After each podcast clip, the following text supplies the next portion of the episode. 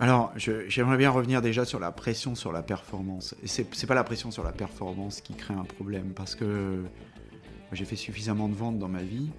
Euh, c'est pas, pas, tellement ça, c'est la perte de sens. Bonjour et bienvenue au show Minter Dialogue, épisode numéro 96. Cet entretien est avec Yann Gourvenek. Yann est un ami de longue date qui a fondé et gère l'agence Visionary Marketing, spécialisée dans le content marketing pour le B2B.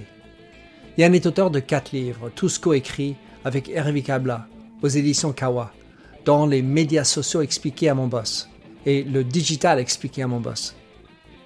Dans cet entretien avec Yann, nous discutons de son parcours, conjuguant sa passion et son travail, comment les entreprises peuvent créer du vrai contenu disruptif et ainsi inspirer la bouche à l'oreille, le influencer marketing et la quête du sens. Bonjour et bienvenue sur mon podcast Minter Dialogue en français, où on parle des marques, des nouvelles technologies et comment les entreprises doivent s'adapter à la transformation digitale. Je suis Minter Dial, votre compère pour ce podcast. Vous pourrez trouver les show notes sur mon site minterdial.fr, où vous aurez tous les liens et références cités lors de cet entretien. Plongeons alors dans cette nouvelle émission. Yann Gourvenek. C'est moi. Ça fait longtemps. On a enregistré un premier podcast sur ce podcast en décembre 2011. Oula, c'était avant, la, avant la mode des podcasts, ça. C'est clair. tu as toujours été un visionnaire dans le marketing. Tu as écrit plusieurs livres depuis. Donc je voudrais que tu te présentes euh, le nouveau Yann Gorvanek. Dis-nous euh, ce que tu fais ces jours-ci. ouais, visionnaire, ça fait un peu, un peu, comment dire, prétentieux, mais enfin, euh, en un sens, euh, comme j'ai créé mon site en 1995, j'ai un peu droit.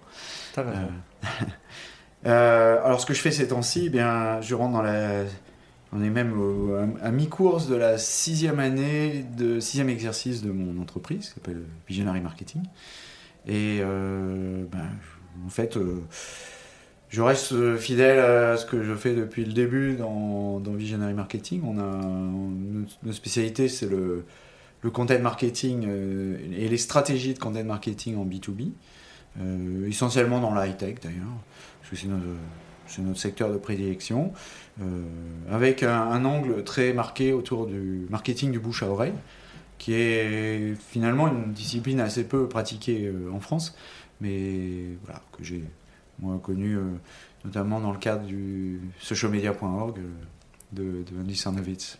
Et tu as écrit plusieurs livres, notamment avec Hervé Kabla. Euh, Tous avec Hervé. Voilà.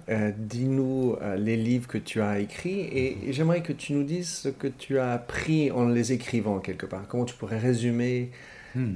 au méta de tout ça? Ouais. alors d'abord les livres qu'on a écrits avec Hervé. Euh, je, passe sur tous ceux auxquels j'ai contribué, mais ceux qu'on a écrits euh, principalement. Euh, donc le, premier, en fait, c'était les médias sociaux expliqués à mon boss. Donc celui-là, on l'a sorti en 2000, 2011, je crois. Hein, c'était le premier de la série. Euh, il revenait sur nos expériences dans, le, comment dire, le tout début de ce qu'on appelait le Web 2.0 à l'époque. Hein. C'était aux éditions Kawa déjà? C'était déjà aux éditions Kawa. C'était notre premier livre aux éditions Kawa. Et puis, euh, qui a été suivi par un deuxième qui est paru euh, petit peu plus tard, en 2013 en fait, qui s'appelle La communication digitale expliquée à mon boss et qui est, qui est d'ailleurs resté notre best-seller. On a vendu plus de 6000. Euh, oui, c'est bien, puisque en, France, on considère qu'un livre euh, d'entreprise, enfin un livre professionnel comme ça, qui se vend à plus de 1000 exemplaires, est déjà un best-seller. Donc là, c'est un, multiple best-seller. Et surtout, ce qui est intéressant, c'est qu'il n'a jamais été disponible dans les librairies. Hmm. Donc euh, c'est aussi un objet de marketing de bouche à oreille d'une certaine mm. manière, mm, mm. à la fois dans sa conception, dans la conception de la, série à mon boss, euh, dans, la, dans la façon dont on l'a écrit, euh, on s'en est pas caché, on l'a dit dans la, dans la dans dans l'introduction, en fait, on s'est inspiré beaucoup du macroscope de, de Joël de Rodé, hein, dans la façon de l'écrire. Et puis, euh, voilà, dans le personnage aussi, qui est, qui est devenu ensuite. Le surfer. Le surfer. qui est devenu le, le, le, comment dire, le, le, personnage récurrent de toute la série. Hein, dans toute la série à mon boss, euh, là je vois d'ailleurs, on a Mastering ce chose, Selling Like a Boss. Voilà, on les a tous, euh, tous mm. les boss qui sont. Et tu as toujours été dans une posture de l'expliquer à mon boss. Mm, mm. Explique-nous la genèse de cette idée-là et est-ce que c'est encore un problème, le besoin d'expliquer tout à son boss? Oui, ça, en fait, c'est un peu le, même principe que, que, expliquer euh, pour, que, la série pour les nuls, sauf qu'on ne prend pas les gens pour des idiots. Ce qui est d'ailleurs d'autant plus problématique, c'est souvent les, bouquins pour les nuls, quand on les lit et qu'on les comprend pas, du coup, on a vraiment l'impression de faire partie des nuls. Et donc, je trouve qu'il y a quelque chose d'assez méprisant aussi dans le. amusant, mais méprisant. Euh, dans la série euh, À mon boss, en fait, il euh, y a, quelque chose d'un peu, d'un peu amical, un, un clin d'œil. On a tous eu un boss qu'on aime bien. moi, j'ai eu plein de boss avec qui je m'entends encore, et qui sont restés mes amis d'ailleurs, mais qui ont toujours, qui ont besoin, ce qui est un peu normal d'ailleurs, un peu d'une lampe de poche, qui ont besoin qu'on leur explique des choses, qui ont besoin de comprendre, parce que c'est et, maintenant je le vois bien quand je, depuis que je suis, je suis, euh, chef de, ma propre entreprise, c'est que euh, diriger, c'est un long moment de solitude, parce qu'il faut prendre des décisions. et, ça, je dirais, sans, sans mépriser les boss en question, ils ont besoin de la lampe de poche, ils ont besoin qu'on leur explique des choses. Il y avait quelque chose d'amusant en plus dans le, dans le concept expliqué à mon boss, c'est que en même temps qu'on explique aux autres, euh, on s'explique à soi-même. Hmm. Donc c'est ça qui est intéressant, c'est un peu le principe de, du, du, gars qui va faire qui va essayer de donner des cours et puis qui va s'apercevoir qu'en donnant des cours, en fait, il apprend surtout euh, lui-même. Et justement, Yann, comment, qu'est-ce que tu as appris en écrivant ces, ces livres? Qu'est-ce que tu dirais aujourd'hui à toi-même? Dirais, la, la, première chose que j'ai appris, c'est que euh, c'est un truc que je, je, savais depuis, euh, depuis mes stages avec Daniel Porot, hein, qui est, qui, est l'inventeur de la, méthode Pi, hein, qui est son principe, c'est de dire il faut, il faut faire de sa passion son travail. Et j'avais compris tout ce que expliquait Daniel Porot, mais sauf que j'avais rien compris, comme souvent. Hmm. Donc j'avais, Intellectuellement, tu l'avais compris. Voilà, j'avais compris tous les mots, mais j'avais absolument pas intégré euh, ce, qu'il, euh, ce qu'il avait dit. C'est-à-dire, euh, oui, il faut. quelque part, ça m'énervait presque. Je me disais, bah oui, bah, ok, oui, d'accord, transformer sa passion en boulot, mais bon voilà, en fait, quelque part, j'avais presque l'impression de ne pas avoir de passion. Et euh, ce, qui est, ce, qui est, bien sûr pas vrai. Ou, ou avoir des passions qui n'étaient pas transformables en, en business. Et puis, en fait, euh, j'écris sur Internet depuis, euh, depuis les années 90. En fait, j'ai toujours écrit. Quand je regarde, quand je regarde en arrière, j'avais 14-15 ans, j'écrivais déjà des choses qui, quand je les relis aujourd'hui, je me dis waouh, ouais, pas mal pour, pour, un gars de 14 ans. Ce qui est marrant, Yann, avec toi, c'est que tu es à la fois créateur et on va dire artiste, euh, et tu es, es, moitié geek aussi. Enfin, tu étais toujours euh, sur les, les, les ordinateurs, euh, le code, mais tu as un autre, et tu as un autre côté qui est plus artiste. Donc tu, tu fais ce mélange. Ouais, mais en fait, c'est très artistique de, de, faire un programme, de faire un, un système d'information. Moi, j'ai toujours trouvé ça, c'est un, un processus créatif, créateur. Euh, c'est très intéressant de créer un, système d'information. Je ne vais pas dire que c'est la plus grosse frustration de ma carrière, mais presque, parce qu'il y a un moment, on s'est arrêté de faire des, systèmes d'information propriétaires, ou du moins, c'était pas porteur d'avenir, donc il fallait changer de métier. Tu parles du open? De quoi? Open systems, qui, ou ça te plus ça Non, non, c'est pas tellement ça, c'est pas tellement les open systems, c'était surtout à partir du moment où, où on a commencé à créer des ERP des systèmes d'information euh, sur étagère. Euh, il n'y avait plus d'intérêt à faire des Salesforce Automation soi-même, par exemple. Il fallait implémenter euh, Siebel, ou, après, ou PeopleSoft, ou, des choses qui ont disparu, mais qui sont, qui sont devenues Salesforce aujourd'hui. Mm.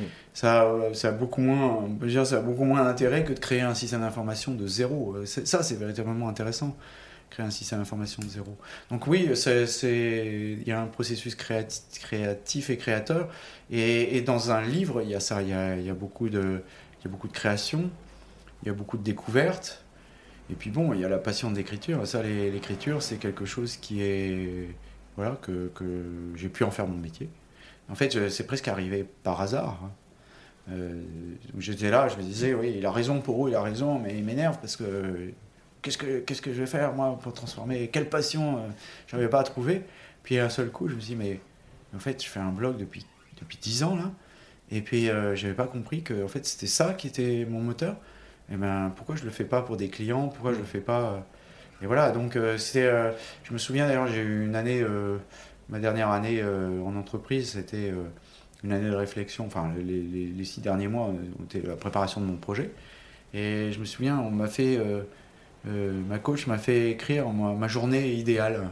Et ma journée idéale, ça commençait par euh, me lever à 6 h du matin, parce que j'aime bien ça, et à écrire un article.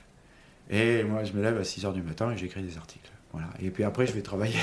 et je trouve ça marrant. Et c'est quelque part maintenant comment tu arrives à conjuguer la passion avec ton travail? Oui, mais en fait, ma passion est mon travail, et mon travail est ma passion. Donc, euh, j'ai pas de mal à, à être passionné par ce que je fais pour mes clients, puisque c'est ma passion. Oui. Alors, euh, quand on parle de la passion, enfin souvent quand on parle aux jeunes, on dit ben, il faudrait que tu suis ton patient et tout ça, mais c'est Ah, très difficile à. C'est pas, pas c'est très difficile quand on est jeune, parce qu'on sait pas ce qu'on veut faire, en fait. Sauf, sauf certains, certains, euh, il y a certains élèves. D'ailleurs, en général, c'est ceux qui atterrissent dans mon, dans mon master spécialisé en stratégie digitale, parce que parce que c'est déjà une spécialisation. Avoir une spécialisation euh, à 20 ans, euh, c'est pas évident, en fait. Parce qu'il y a très très peu de jeunes qui savent, euh, juste titre, ce qu'ils veulent faire. Et je pense que le système éducatif devrait s'adapter et s'inspirer de ce qui se fait en Allemagne déjà depuis de nombreuses années. En Allemagne, il y a deux tracks possibles. Un peu, il y a le, il y a le, le format classique où on va à l'école et après on va travailler. Et puis je dirais c'est à peu près la moitié des élèves qui font l'inverse. Qui vont travailler et après qui vont à l'école. D'ailleurs, j'ai des fois des élèves qui font ça, qui reviennent en, en format exec. J'en ai eu un cette année, j'en ai eu une l'année d'avant, euh, qui ont travaillé pendant 10 ans. Ils ont passé le bac et puis ils sont partis travailler pendant 10 ans, 10, 10 ou 15 ans. Et après, ils reviennent euh, ben, faire un diplôme parce qu'ils savent ce qui leur plaît. Mais ils savent ce ce que qui les j'ai fait et je pense qu'en effet c'est un. Enfin, j'ai fait et j'avais travaillé peut-être six ans entre euh, mon, mon bachelor's et ensuite Oui. euh, l'INSEAD et puis ça m'a permis de savoir Ouais. bon, bah, je veux pas ça. Ouais. Je connais deux trois choses, je comprends un peu le Ouais. langage du business. Je suis pas un étudiant euh, naïf. Mais à la fois, je suis toujours à la recherche de moi. Bah, et, c'est puis, euh, en discutant avec d'autres personnes, à- puisque c'est un, un moment où on peut échanger. Le système allemand est encore plus radical puisque c'est juste après l'habitour, donc le- l'équivalent du bac en français. hein. Euh, là, on peut aller travailler, ils vont travailler pendant 10, 15 ans, et après, ils vont aller se former et, obtenir un diplôme d'études supérieures. Voilà, c'est assez étonnant pour des, pour des noms germaniques, mais, mais c'est un système que je trouve assez, assez bien fichu.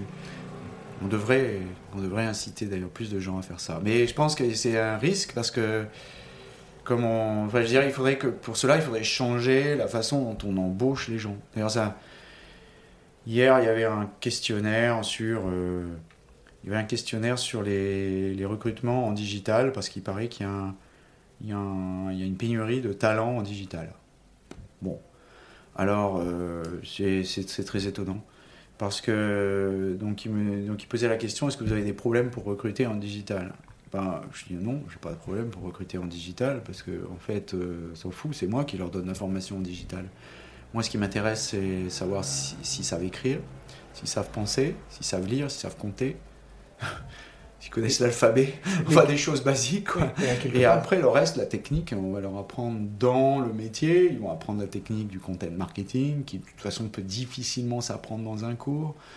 Euh, on va leur- En fait, euh, on a... je crois qu'il y a... il y a vraiment beaucoup de choses qui peuvent s'apprendre comme ça sur le terrain. Et puis après, aller approfondir dans une école, ça paraît, ça paraît une bonne, euh, une bonne matière. Mais finalement, ce qui va pas, c'est pas tellement le système éducatif, c'est le, le recrutement. C'est comme les, les entreprises. façon de euh, recruter. oui. En fait, on veut recruter des gens qui ont déjà. euh, Enfin, c'est la caricature française euh, par excellence. euh, étudiants, bac plus 12, euh, avec 5 ans d'expérience. Dans ce que je veux. Voilà. Oui, en plus, exactement dans le même secteur, à vendre la même chose et savoir tout faire. Et bien entendu, on ne trouve jamais des gens comme ça. C'est ridicule. Mais quelque part, au final, on- à partir du moment où ils savent écrire et lire, on va dire, comme tu disais, mais c'est plus une question d'état d'esprit. Oui, c'est ce qu'il faut surtout, c'est avoir les capacités, la capacité à apprendre. Moi, ce que je regarde surtout, c'est la, la, la souplesse. C'est la, souplesse qui est importante. La capacité à engranger de nouvelles, connaissances. Et les nouvelles connaissances, c'est sur le terrain qu'on va les acquérir. Je sais pas, on a, essayé d'ailleurs vainement de, m'enseigner euh, beaucoup de choses re- relatives aux mathématiques, qui sont une vénérable discipline, mais à laquelle malheureusement je suis, pour laquelle je suis complètement hermétique. Euh, voilà, on n'y peut rien, c'est comme ça, c'est ainsi. Euh, j'ai brûlé, c'est pas bien, mais je l'ai fait quand même. J'ai brûlé mes cours le dernier jour du bac. Euh, Tu étais tout fier, j'imagine. ah oui, euh, je jamais plus je ne regarderai ça et je dois reconnaître aujourd'hui que jamais plus je n'ai regardé ça. J'en ai jamais eu besoin. Et voire même pire, j'ai même réussi à me faire traiter de fucking methodologist Mm. parce que je faisais euh, parce que je Excuse montrais des, des- excuse forget my French. ouais. Euh, c'est ce que j'avais j'avais fait des des, des moyens je sais plus j'ai parlé d'écart-types ou un truc comme ça. Mm. Tu vois, j'arrivais même à impressionner des gens avec des écart-types. C'est quand même impressionnant, non? Donc Yann, aujourd'hui, le, le visionary marketing, euh, content marketing, notamment pour B2B, si on regarde vers, enfin si on est dans le B2B, comment est-ce qu'on devrait faire pour que notre marketing fonctionne mieux? Parce que je constate, Hmm. certainement comme toi, qu'il y a un- une fatigue dans, dans, les, dans les yeux des gens, mais il y a aussi une fatigue évidemment dans les moyens et l'efficacité des moyens dont on a parlé depuis quelques années. Et, aujourd'hui, si on doit se lever à 6 heures pour faire du content, la plupart ne sont pas aussi passionnés. Alors ça, ça, je pense que c'est faux. Euh, c'est faux. Enfin, je veux dire, si, les gens ne sont pas passionnés, c'est que vous êtes un mauvais patron. Euh, parce que, enfin, un mauvais patron, un mauvais leader, ou un mauvais. euh, enfin, je sais pas, moi j'ai passé ma vie à faire travailler des gens qui ne me reportaient pas. Et en plus, on m'avait même pas demandé de les faire travailler ensemble d'ailleurs. Mais bon. Euh, c'est quelque chose que je sais faire. Je sais leur donner envie de faire des choses et pas et de trouver en eux-mêmes le- leur capacité et pas être derrière leur dos euh, en leur disant ce qu'il faut faire. Et je pense que c'est il y a, y a pas euh, euh, y a, il y a pas de fatigue. Il y a, il y a simplement une saturation. Une saturation de tous les canaux digitaux en particulier, mais bon, il n'y a pas que le digital, euh, il n'y a qu'à regarder le nombre de bouquins qui sortent tous les ans. Euh, il y a une saturation d'informations avec des choses euh, plus ou moins intéressantes. C'est, je, je suis poli. Donc en fait, si tu veux, mais, ça ne veut pas dire qu'il n'y a pas des gens qui ont des choses intéressantes à dire. Simplement, il faut leur, apprendre à les, leur apprendre à trouver un angle. Le, le vrai sujet du content marketing, c'est sûr que ça a été dit par Mark Schaeffer avec le content shock, mais c'est pas. Je dirais, il a rien inventé. Il a fait simplement que. que euh, spell the obvious. Enfin, il a, il a, il a, il a décrit le- quelque chose d'évident, qui était évident, mais qui était devant nos yeux, mais que ne a comprenait donné- pas. Il donne un nom qui, qui dit tout. Oui, voilà, mais le nom était bien choisi, le content shock. Marc est un Voilà. génie dans ce sens-là. Voilà, mais justement, la, la vraie question, il- quand on a discuté ensemble autour de, de son interview, il me disait, est-ce que tu es d'accord avec le content shock? Euh, J'ai dit, je suis d'accord sur tout, sauf sur le fait qu'il y a, que, que, que, content marketing is not a sustainable strategy. Et je dis ça, je ne suis pas d'accord. Je ne suis pas d'accord parce que, en fait, ce qu'il faut, euh, c'est justement c'est trouver son angle, etc. Et il dit, tu as, tu as raison, ce qu'il faut, enfin, c'est fait une sorte de d'article rhétorique où il voulait dire, en fait, il faut trouver soi-même son content shock. Et à ça, d'accord, là, je suis d'accord, à nouveau. Il faut, il faut créer soi-même son content shock. Voilà, donc c'est... Lecture Euh, shock. Ouais, c'est ça. Mais euh, c'est c'est. Je ne suis pas d'accord qu'il n'y ait pas des gens qui soient passionnés, je ne suis pas, d'accord avec des gens qui n'aient pas des choses intéressantes à dire. Il y a beaucoup de choses intéressantes à dire, et plus, la chair est triste, euh, comme dirait euh, Malarmé, euh, plus il y a de chances justement de sortir du lot, puisque la chair est triste, et j'ai lu tous les livres. Si je parle de ce genre de désenchantement, c'est des statistiques que j'ai pour euh, les pays anglo-saxons où, ils vont dire que 70% des, des, employés sont désengagés de leur bureau, de leur travail. Ah Il y a une féroce augmentation de niveau de dépression euh, parmi les exécutifs dans les pays anglo-saxons sur les études. Et, et, euh, et donc, euh, et puis un sentiment que chaque jour est court et qu'on va, on, va dans le mur bientôt parce qu'il y a une telle pression sur la performance. Donc, quels sont tes conseils, Yann, pour une, enfin, des, des marketeurs qui sont en train de chercher la bonne stratégie pour leur content, notamment dans le B2B alors, j'aimerais bien revenir déjà sur la pression sur la performance. C'est, n'est pas la pression sur la performance qui crée un problème, parce que j'ai fait suffisamment de ventes dans ma vie. Euh, c'est pas, pas tellement ça, c'est, la perte de sens qui crée une pression. Et d'ailleurs, la perte de sens, elle peut s'exercer avec un, trop plein de pression ou un, ou, un manque de pression. Euh, euh, burn-out ou bore-out. Et euh, peut-être certainement beaucoup plus de bore-out que de burn-out. Mais bon, euh, donc, c'est pas, pas seulement la, pression, le, stress, euh, je dirais, c'est le. C'est le, c'est l'accusé facile, quoi. Ah oui, vous êtes stressé, etc. Le stress, on en a besoin. On a besoin de stress positif. Alors après, la question, c'est savoir comment on, le transforme positivement et non pas négativement. Trouver du sens. Voilà, donc c'est trouver du sens. C'est surtout que je pense que celui qui a mis le doigt dessus, je suis pas spécialement un fan de, Occupy Wall Street, mais euh, Graeber, il a raison parce que c'est euh, les bullshit jobs qui sont le vrai problème. Le bullshit job, il ne tient qu'à nous. Hein, il ne tient qu'à nous de, de, transformer nos bullshit jobs en, en real jobs.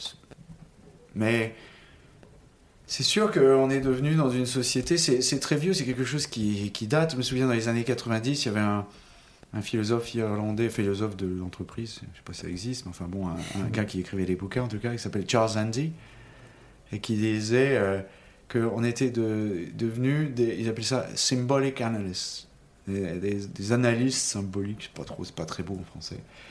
Euh, bref, des gens qui manipulent des concepts, on dirait en français, des manipulateurs de concepts. Et donc, du coup, on est manipulateur de concepts à tel point que on est dans, nos entreprises, on fait des jobs, et quand on parle avec des gens normaux, ils comprennent pas ce qu'on fait. Le problème, c'est que celui qui fait un boulot qui n'est pas capable de l'expliquer, il gagne beaucoup d'argent, et celui qui fait un boulot qui est, et qui est capable de l'expliquer, il est remplacé par un robot.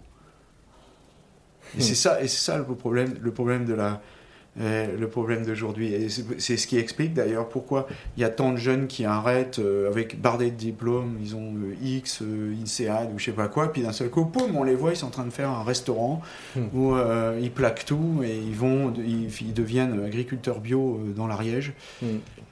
Et c'est normal parce que ça a un sens. C'est peut-être pas payé, mais ça a un sens. Et c'est ça le le souci de la, société d'aujourd'hui. Des gens qui sont très très payés, mais qui savent plus pourquoi ils sont payés. Et à la limite, plus, et c'est très bien décrit dans le bouquin de David Graeber, qui, plus, plus ils font un truc qui est insensé et, absurde, et plus ils sont payés. Parce que plus on comprend, robot et plus c'est remplaçable. Moins on comprend, et moins c'est remplaçable. Mm. Donc c'est ça le vrai souci de, de la société d'aujourd'hui et des, et des, des, et des grandes comment dire, euh, des grandes bureaucraties qui sont devenues les, sociétés, les grandes sociétés, qui sont pas, pas d'ailleurs seulement un problème de grandes sociétés, hein, on a ça aussi dans les petites, c'est ce problème de sens. C'est un, vrai problème, un, vrai problème de société, en fait. Les, sociétés occidentales, c'est un problème économique. Les sociétés occidentales se sont désindustrialisées, je sais qu'il y a encore des gouvernements, il y en a un ici d'ailleurs qui croit que l'avenir de la France passe par l'industrie. J'ai pas encore compris pourquoi parce qu'ils ne sont peut-être pas aperçus qu'il n'y en avait plus, mais bon, euh, plus beaucoup. et que l'industrie, justement, c'est là qu'on fait des choses qui sont concrètes. Et que ça, c'est parti ailleurs, parce que si on veut faire des choses concrètes et fabriquer des produits concrètement, ben, soit on met une machine en Europe, soit on met un, un piou-piou au Vietnam euh, ou en Chine et qui n'est pas payé, qui n'a pas de retraite, qui n'a pas de charge, et qui n'a pas d'URSAF et qui n'a pas de machin, parce que ça coûte moins cher.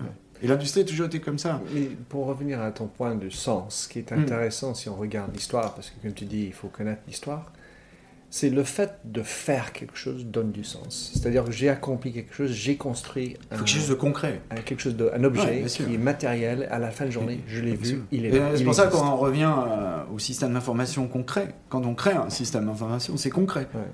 Tu, tu, as un objet à la fin, c'est un objet virtuel, mais c'est un objet tu peux le toucher, tu peux le regarder, tu peux, tu peux cliquer dessus. Tu, tu vois, tu as créé quelque chose, c'est concret. On utilise même le langage objet dans l'ordinateur. Et donc on avait ce, besoin de faire, et maintenant on passe au service. Oui, et, la notion de service. on a même oublié le service, on est dans l'expérience, nous dit Joe Pine. Donc on, a, on oublie le service, on passe au oui, l'expérience encore plus, encore plus nébuleux.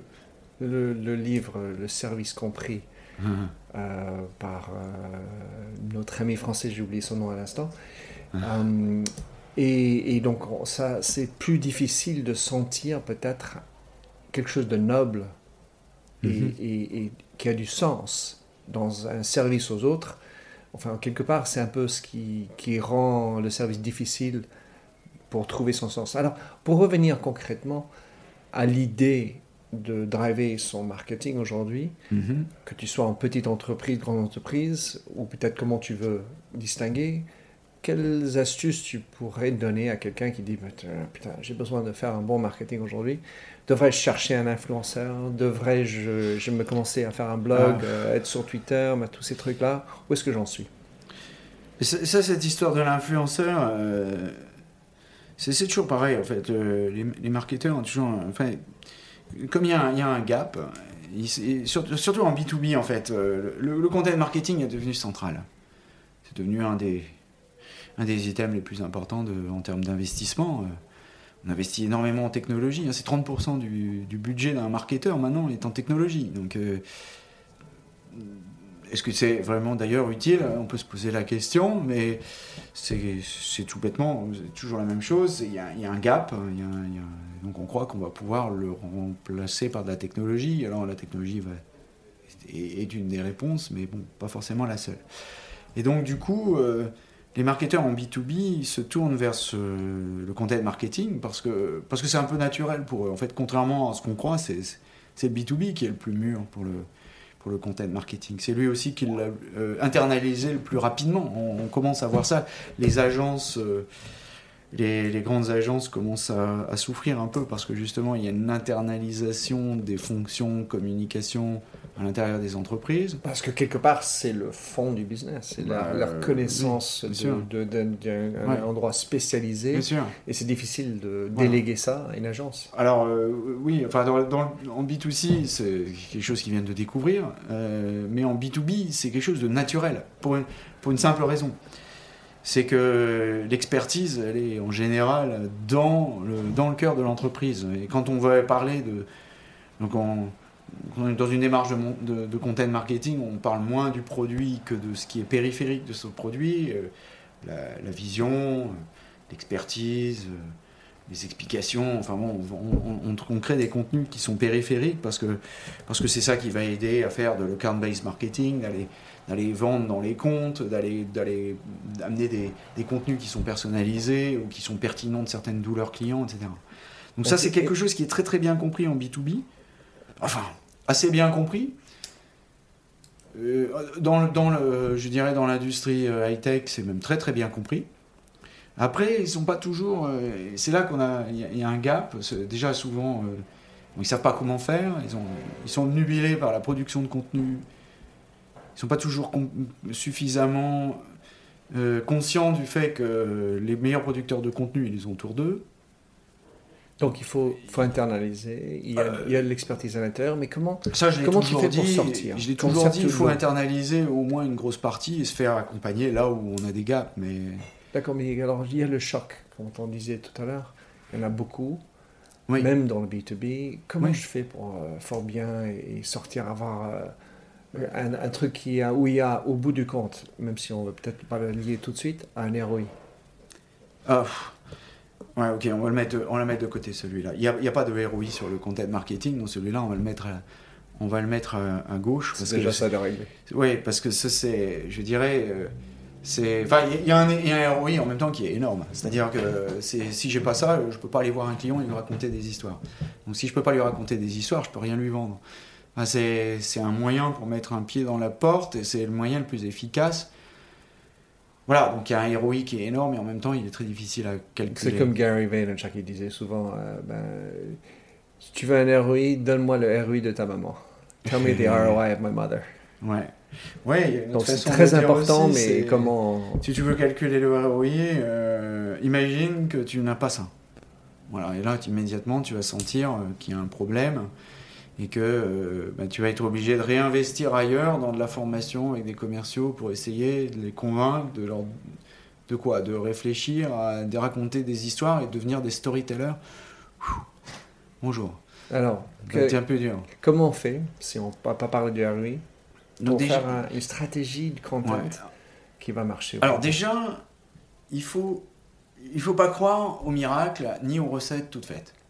Donc je, crois la première la première erreur, c'est de croire que parce que votre voisin a fait un livre blanc, il faut faire un livre blanc. Alors ça c'est un grand classique parce que justement comme je dis en, en high tech, on est nettement plus avancé que dans les autres dans les autres marchés. Donc il y a déjà des tonnes de techniques qui existent, des livres blancs, des des comment dire des webinaires, j'en passe, c'est des meilleurs qui sont toutes bien, qui sont toutes intéressantes, mais qui sont juste des techniques.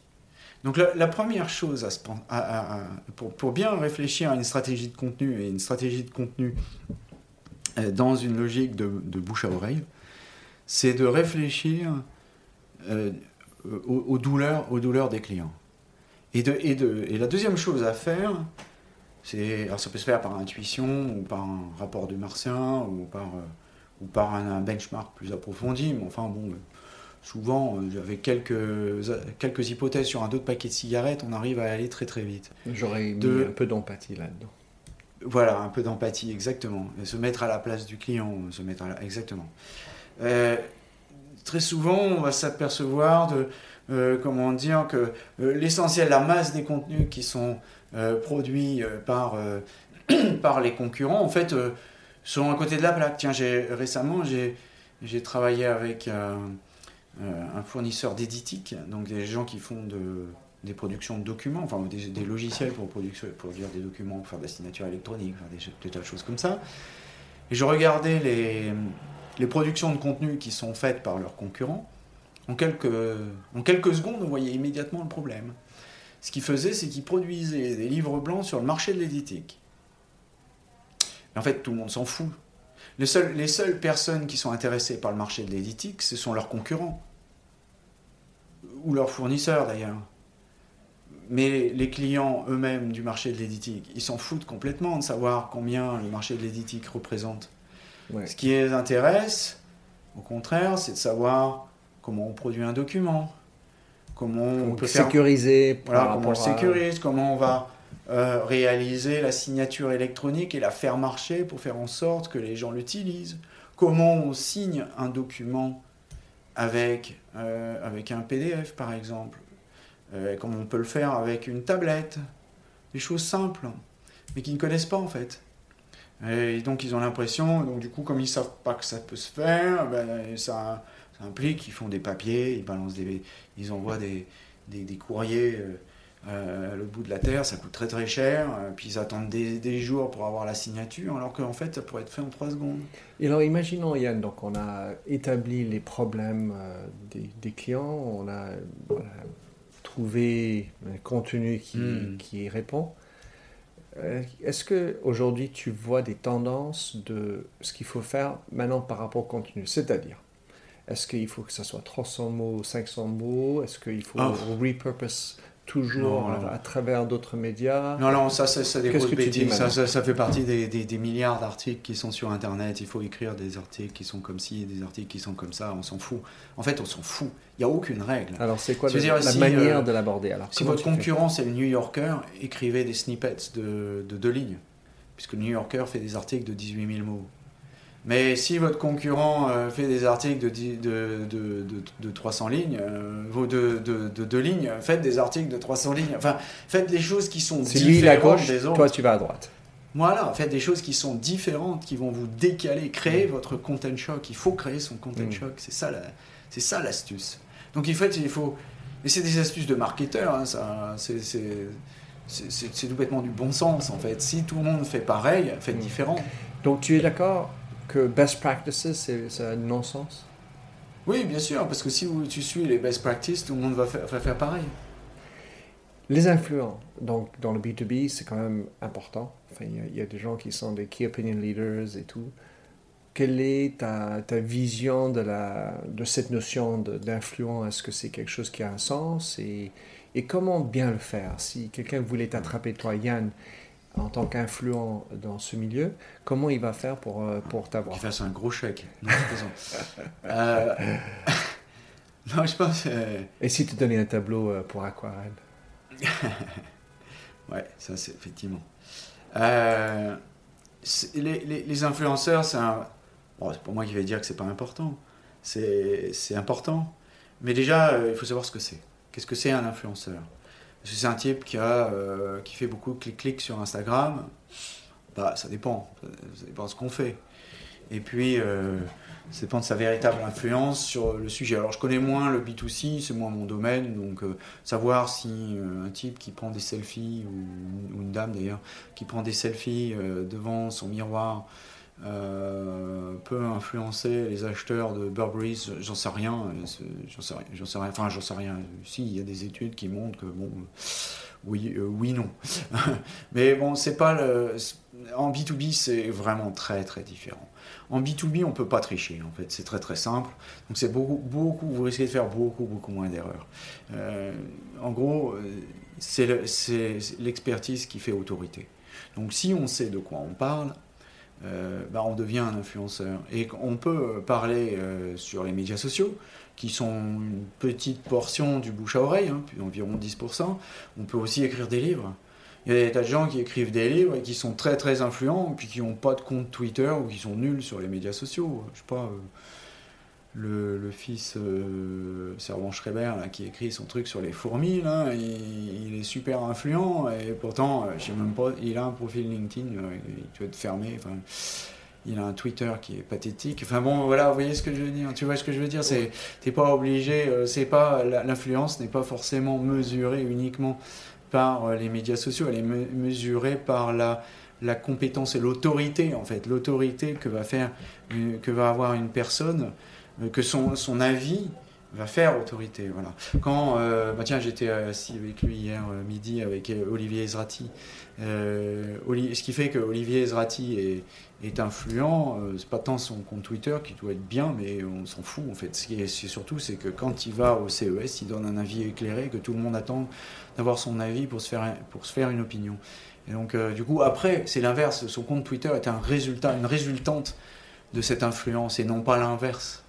Hein, donc en, en B2B, c'est beaucoup plus difficile de tricher parce que je dis pas qu'il y en a pas un ou deux qui sont un peu euh, qui, qui, hésitent pas, qui, enfin, qui, qui, exagèrent pas un peu, mais, c'est plus difficile de faire illusion devant les professionnels. Donc euh, on voit les gens qui ont une véritable autorité, ils savent établir cette autorité par leur travail, en fait, tout bêtement.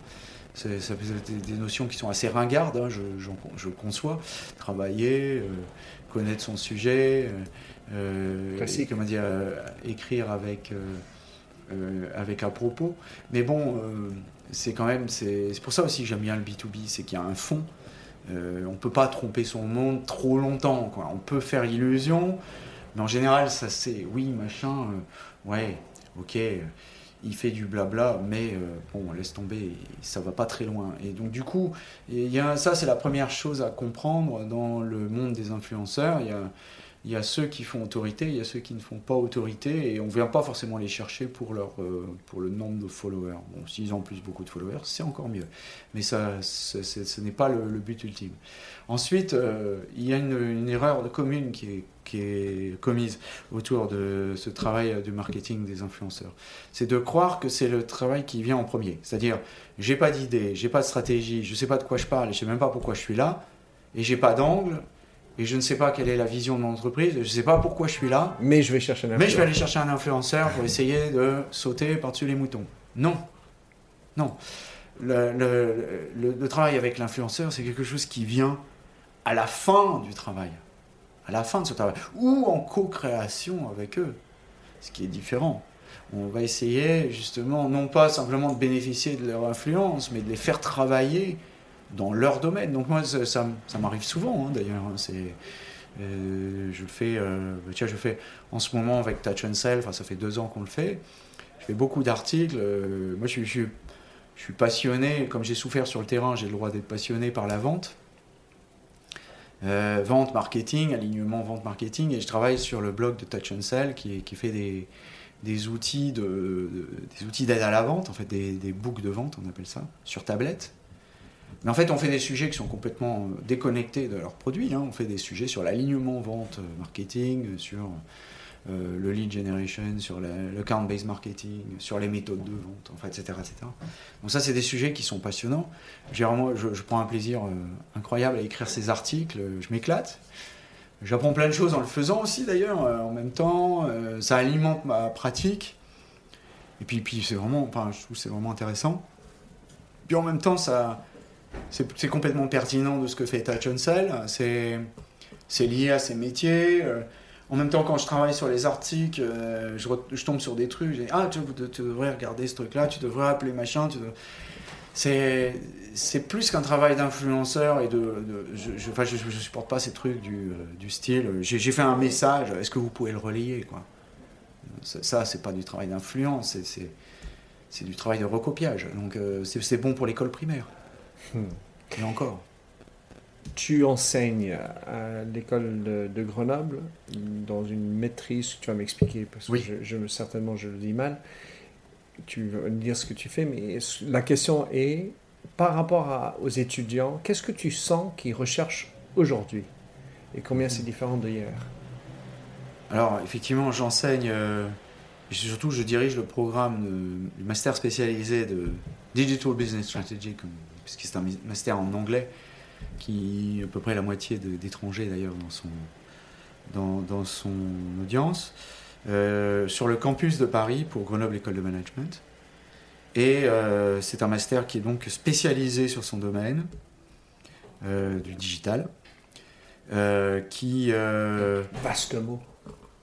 Vaste mot, justement. C'est d'ailleurs une des grosses difficultés, c'est que si, si, on voulait faire les cours sur tous les domaines du digital, au lieu d'en faire 360 heures, on pourrait en faire 3600 heures, parce que ça n'arrête jamais. Il y, a, il, y a, tellement de disciplines différentes à l'intérieur du digital qu'on pourrait y passer une vie. Euh, et donc ces gens-là, ils sont pour partie des exécutifs qui viennent euh, chercher un diplôme ou une respécialisation ou une conversion, et puis pour partie des, des, formations initiales qui sont dans le web marketing et qui travaillent dans des agences ou chez des clients, chez des annonceurs. Alors qu'est-ce qu'ils cherchent euh? Bah, Déjà, c'est différent, différent selon qui ils sont. Mmh. Si ce sont des exécutifs, on va, avoir deux, deux types euh, particuliers. Euh, premier persona, ça va être le, le C, CDO ou euh, directeur digital, peu importe comment on l'appelle, parce qu'ils ont 365 noms, mhm. euh, ou directeur e-commerce, ou directrice e-commerce, il y en a plusieurs. CTO. Voilà, euh, non, pas CTO, ça c'est plus rare qu'on ait des CTO, parce que c'est plutôt un track marketing stratégique, donc c'est plutôt des gens qui sont des côté CDO ou côté direction digitale, un peu comme moi je l'ai fait pendant 15 ans. Mhm. donc ils viennent, ces gens-là, ils viennent, ils ont déjà l'expérience digitale puisqu'ils la pratiquent dans l'entreprise. Hein, j'ai eu le CDO de KCIS, la Chambre de compensation de crédit agricole, j'ai eu une directrice e-commerce d'IC Miyake. Euh, j'en ai eu plein des comme ça euh, qui sont euh, déjà bien capés et qui viennent prendre un coup de tampon ils viennent, comment dire, valider leur acquis professionnel. C'est d'ailleurs, ça s'appelle comme ça, une validation des acquis professionnels. Euh, dans, un cours qui, qui permet donc de, bah de, marquer le coup par rapport à leur employé. Et puis surtout, en général, c'est ce qui permet de leur donner un coude à leur carrière, et de, un coude vers le haut, en principe, euh, pour prendre plus de responsabilités et, monter en grade. Donc en général, c'est des gens qui ont 35-40 ans qui arrivent au moment où ça accélère un peu. Euh, puis on a également les gens qui sont en reconversion. Euh, je vais dire de façon un peu, un peu caricaturale, un peu la crise de 40 ans, si tu veux. Euh, qui peut d'ailleurs arriver un peu plus tôt, parce qu'on a la perte de sens dont on a parlé tout à l'heure, et cette perte de sens, elle pèse. Donc euh, souvent, des, des, c'est plus intéressant, des execs qui viennent, euh, qui changent complètement de métier, et qui, qui, vont basculer vers le digital, et qui cherchent une formation qui va leur permettre de, de planter un bâton et de changer de direction, un peu comme au ski. Euh, et ça, c'est intéressant parce que justement, c'est des changements qui sont, sont pas toujours faciles à, à négocier. Donc, je, je, les aide aussi, je, je, les épaule, je les conseille. Parce que c'est pas de changer du ski au snowboard. Non, non. C'est assez difficile en fait. Ça demande, ça, ça, demande une stratégie personnelle de, de, positionnement qui est pas simple. Donc, euh, ça, euh, c'est un deuxième persona. Puis après, on a le troisième persona, c'est les, euh, les initiaux, les, donc les, élèves qui sont en fait en, Master 2. En fait, c'est un Master spécialisé, donc c'est équivalent en Master 2, quoi, puisque ça, ça va jusqu'à. Quand une fois qu'ils ont fini la thèse, ils sautent encore d'un cran et ils passent du bac plus 5 au bac plus 6. Donc ça, ces gens-là, en fait, on va les trouver essentiellement, euh, ben, on les trouve autour d'ici, dans le 9e arrondissement.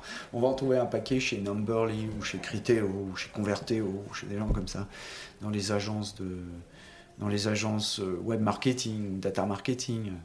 Donc on a beaucoup de gens qui sont comme ça, qui sont des profils un peu plus techniques, plus orientés. Euh, euh, plus orienté web marketing ou advertising, ou beaucoup aussi dans le luxe. On en a chez Coty, on en a chez Chanel, on en a chez LVMH. Des gens qui sont un peu dans, tous ces secteurs de luxe que tu connais bien. On a, je sais pas si on en a chez L'Oréal, enfin, on a dû en avoir quelques-uns chez L'Oréal. J'en ai une chez Nivea. J'en ai, euh, j'en ai un petit peu dans tous ces secteurs-là. Euh, j'en ai Céline, etc. Donc il y a beaucoup qui sont à la fois chez les, chez les annonceurs et puis des fois qui sont chez, dans les agences euh, autour de ces, de ces métiers. Puis j'ai aussi quelques start-upers. J'en ai eu un qui était un champion du programmatique. Ça fait très hétéroclite en oui. de. C'est ce qui fait que c'est très riche d'ailleurs. Dernière question pour toi, Yann. C'est les patrons aujourd'hui, moi j'ai pour la plupart du temps par le passé dit qu'un un patron qui veut vraiment prendre la tournure digitale, grand mot qu'il soit, doit connaître ce qui se passe et, et, pas simplement lire ce qui se passe. C'est ce que moi j'ai expliqué à mon boss. Toi aujourd'hui, penses-tu qu'un patron, si tu avais en face de toi un patron aujourd'hui qui veut se dire je veux booster mon business, mon marketing, avec ce truc digital, pense mm, mm, mm. à quel point doit, doit le boss, la boss, comprendre ce qui se passe? Alors, déjà, il faut qu'il se pose la bonne question. La question, c'est pas tellement de savoir. Euh, euh, enfin, c'est il faut pas se tromper, faut pas se tromper de débat, disons. Il y, a, trop de gens qui sont là à sauter comme des cabris sur leur chaise, à dire il faut que je fasse du digital, il faut que je fasse du digital. Euh, j'en sais rien en fait, ça, ça, dépend. Je suppose si je vends des bâches en plastique, peut-être qu'il faut pas que je fasse du digital. Enfin, en tout cas, peut-être pas tout de suite. Enfin, j'en sais rien. La question, c'est pas tellement de savoir si pour vendre mes bâches en plastique. Euh, si, si j'ai besoin de digital, la question c'est de savoir si, si j'ai du digital, est-ce que je peux améliorer mes ventes de bâches en, plastique? C'est ça la vraie question. Donc c'est à la limite, c'est même pas des questions digitales, ça va des questions de ce qu'on appelle du e-retail. Ça c'est ce qu'on fait beaucoup avec e-révolution qui est un de nos clients. Enfin, c'est eux qui le font, on fait juste la com. Mais euh, eux, ils font des stratégies e-retail, donc justement de savoir où est-ce que je vais aller distribuer mes produits. Et c'est là, la question, je dirais, est-ce que c'est une question de digital? Non, c'est une question de retail, c'est une question de distribution, de stratégie de distribution. Est-ce qu'il faut que je mette chez Carrefour? Avant, on se demandait, est-ce qu'il faut que je mette chez Carrefour ou est-ce qu'il faut que je mette chez un traditionnel? Après, on s'est dit, est-ce qu'il faut que je mette chez Carrefour ou Carrefour? Euh, Maintenant, on se demande, est-ce qu'il faut que je mette chez Carrefour et Amazon? Ou est-ce qu'il faut mettre juste chez Amazon. Ou est-ce qu'il faut que je crée un flagship store? Ou est-ce qu'il faut que je crée... euh, euh, ou est-ce qu'il faut que j'aille dans d'autres, euh, comment dire, places de marché Bon, voilà. Ou est-ce qu'il faut que je me regroupe avec d'autres? Enfin, c'est quelles sont... En fait, la vraie question, c'est pas une question digitale, c'est une question de stratégie de, de distribution. C'est une question de stratégie. euh. Alors après, si c'est en B2B, on ne fait pas de distribution, enfin, ou, ou moins, enfin, ça, ça dépend de dans- où on se situe dans le, dans le marché. Si on est dans le bas de marché et on a les mêmes problématiques que dans le B2C, on a des, des problématiques de vente en ligne et des problématiques de place de marché, et j'en passe, c'est des meilleurs, et de vente directe, et- etc. Puis, puis si on va monter dans le haut de marché, ben, on n'a pas ça, donc c'est autre chose. Donc la, question, et chaque cas est un cas particulier, il n'y a pas, encore une fois, de copier-coller, donc euh, il n'y a pas de réponse à ce savoir... la question, c'est pas tellement de savoir si euh, euh, je dois devenir un pro du digital. La question, c'est de savoir si ça va m'aider et de toujours d'aller chercher les bonnes personnes. Parce que bon, euh, c'est pas, on va pas demander à un patron de devenir, un, je veux dire, un programmeur. J'ai vu ça une fois. J'ai vu un patron de banque. C'était quelqu'un, être sa, sa responsable de la com, une grande banque, hein, une des plus grandes banques du monde euh, qui, met euh, dans, LinkedIn, ça y est, monsieur XXX, PDG de la banque gna gna, euh, vient de produire sa première ligne de code PHP. La banque gna gna est enfin digitalisée. Bah non, en fait. D'abord, elle n'est pas digitalisée parce que l'expérience client est toujours aussi mauvaise. Et deuxièmement, euh, le patron X euh, n'a absolument rien à foutre de PHP. Euh, qui est-ce qui se préoccupe de savoir s'il faut développer en PHP C'est il y a une sorte de, de vulgate aujourd'hui qui veut que tout le monde apprenne à coder. Non, il faut apprendre à décoder, c'est pas pareil. Génial. Yann, comment est-ce que quelqu'un peut te suivre ou te contacter? Quels sont les meilleurs moyens? De lire ce que tu écris? Just Google my name. Yann Gourvenac, j'écrirai tout ça dans les show notes avec deux N. Voilà. Euh, et, et puis évidemment, je mettrai euh, tous les liens nécessaires. Je te remercie Yann de- d'avoir partagé, on va dire, c'était expliqué à Minter Dial. Merci, merci Minter. Merci de nous avoir écoutés sur Minter Dialogue en français. Vous trouverez tous les liens et références cités lors de cet entretien sur mon site minterdial.fr. Pour vous inspirer, je vous laisse avec une chanson que j'ai écrite dans ma jeunesse, A Convinced Man.